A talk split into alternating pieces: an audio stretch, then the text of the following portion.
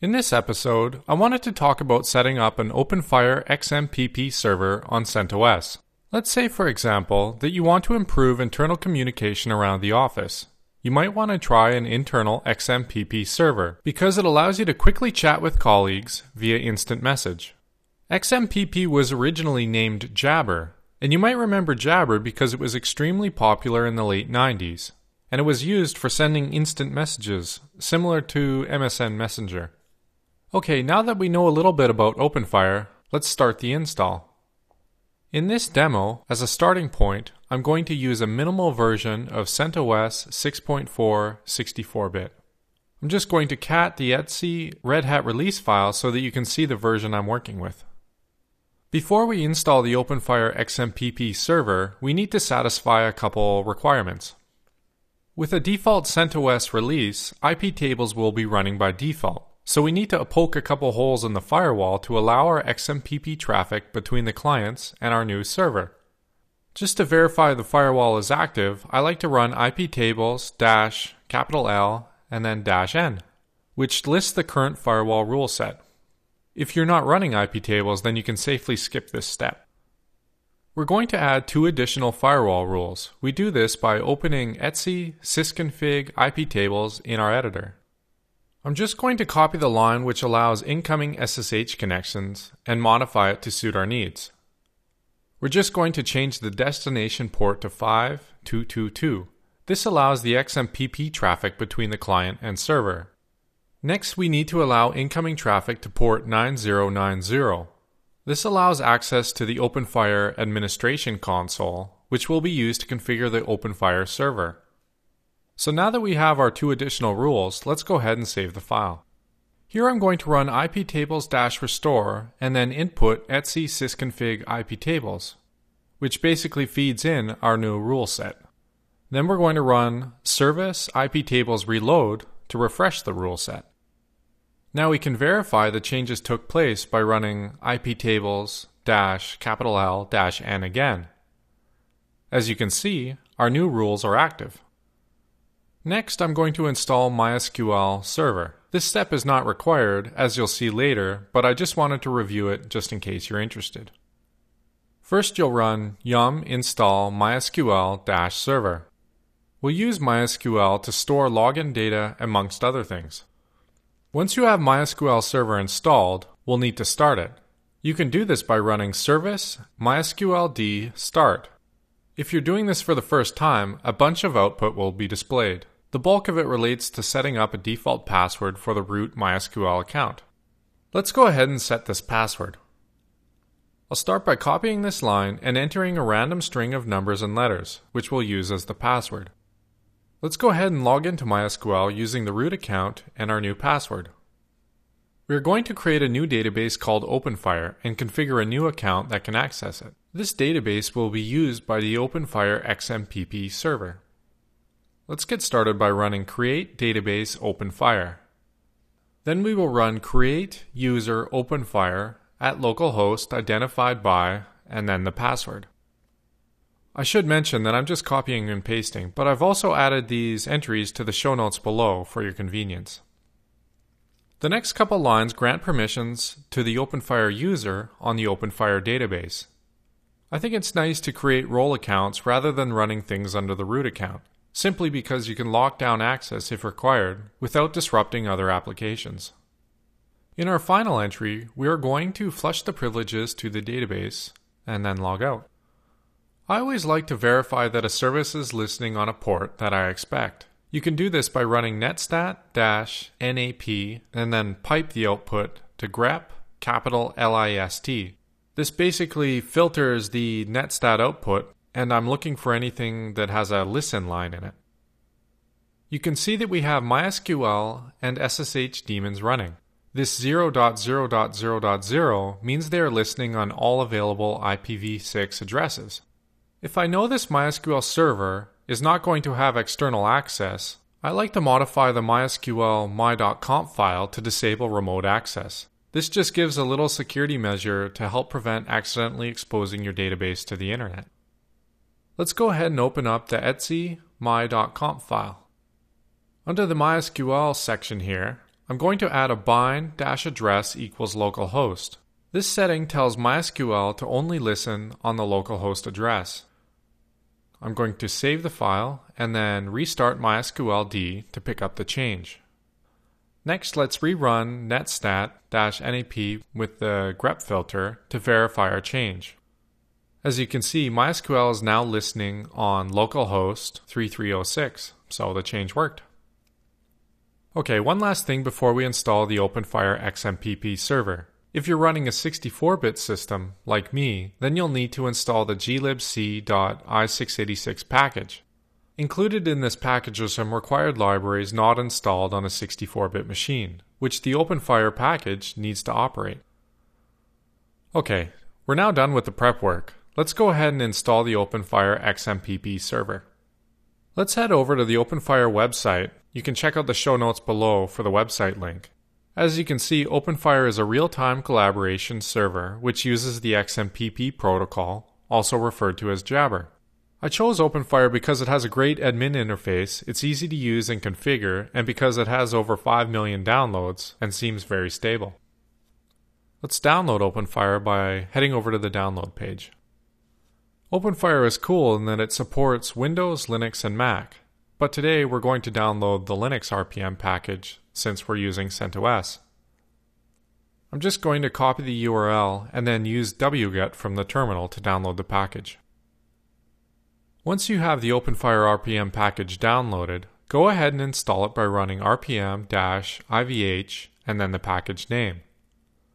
I always like to run rpm-query-list and then the package name. This will tell us what files were installed with the package. Since the output is quite large, I'll typically pipe the output to less, just to make it easier to navigate. In the resulting file list, you can see that we have an init script here, a sysconfig file, likely for runtime configuration settings, and it looks like the bulk of the OpenFire application is installed into the opt OpenFire directory. Let's just scroll down and see if there is anything else of interest. Here you can see that OpenFire comes with its own version of the Java runtime environment. Okay, that's about it. Let's go ahead and start OpenFire by running service openfire start and see what happens. You can also run service openfire status to see the current state. Yep, looks like it's running. Let's just verify by running netstat-nap and then pipe the output to grep. Okay, so you can see we have MySQL, S S H, and then something running on port nine zero nine zero. This is the OpenFire administration interface. Let's go ahead and open up a browser and point it at localhost colon nine zero nine zero and see what happens. Great, we're presented with the OpenFire interface. This is basically a wizard that helps us configure the server. First, we are asked to select the language. Next, you're asked to configure the domain. This will be the fully qualified domain name of your OpenFire server, for example, jabber dot example dot com. I'm going to use localhost since this is just a demo. Next, you're asked to configure the database. You can use the embedded database, which allows you to use OpenFire without MySQL or anything else. This option can be great if you don't have a high number of users, but since we installed MySQL, let's choose standard database connection. In this dropdown, we'll pick MySQL. Then these feeds will be populated with some default values which we can edit. We're going to modify the host name to be localhost, which is the machine we have MySQL installed on. Then we update the database name field. We're going to use OpenFire since this is the database we created earlier. We're going to enter the OpenFire username and password we created in the MySQL database earlier in this episode. On the next page, you're asked what type of authentication mechanism you'd like to use. Say, for example, that your company already has an existing L D A P directory. You could use that for authentication. We're just going to use the default option, which will store the data in MySQL. Next, we are prompted to enter the admin credentials for managing this server. Things like uh, admin email and the password. Okay, let's hit continue to save our configuration. Great, it says the setup is complete. Let's log in to the admin console. We just log in with the username admin and then the password we specified earlier. The default page will give you a little bit of information about the OpenFire server and the ports it is listening on. You might remember that we opened holes in the firewall for ports five two two two and nine zero nine zero.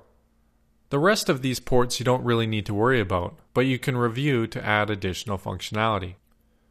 Let's jump over to the server settings page. Here there are many pages that we can use to configure the OpenFire server. You can also change any settings that we define during the setup.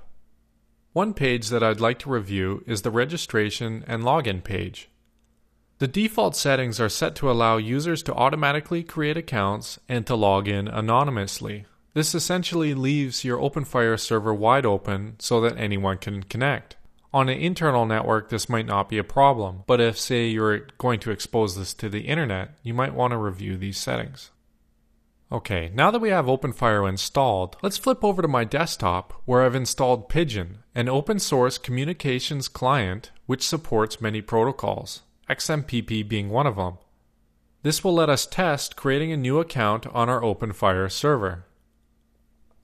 I'm going to create a new account by going to Accounts, Manage Accounts, and then clicking Add. Select the protocol, in our case X M P P. Enter a username, the domain. This is the fully qualified domain name of your OpenFire server, in my case localhost, and then choose a password. Then down here select the Create New Account on the Server checkbox and click Add. Here we're asked if we'd like to accept the server's S S L certificate. I trust this server since we just created it, so I'll click Accept. You can modify the S S L certificate via the OpenFire admin interface. Say, for example, that you wanted to add one that you purchased or something. Now we're asked to fill in our new account details, things like the username, full name, email, and a password. Cool, it looks like we've created the account on the server. This is Pidgin specific, but I usually click Enable checkbox so that my account will automatically connect when I start using Pidgin, but you can configure this how you like. Then we're prompted for a password to connect. Okay, looks like we're on. It's pretty lonely since we're the only user though.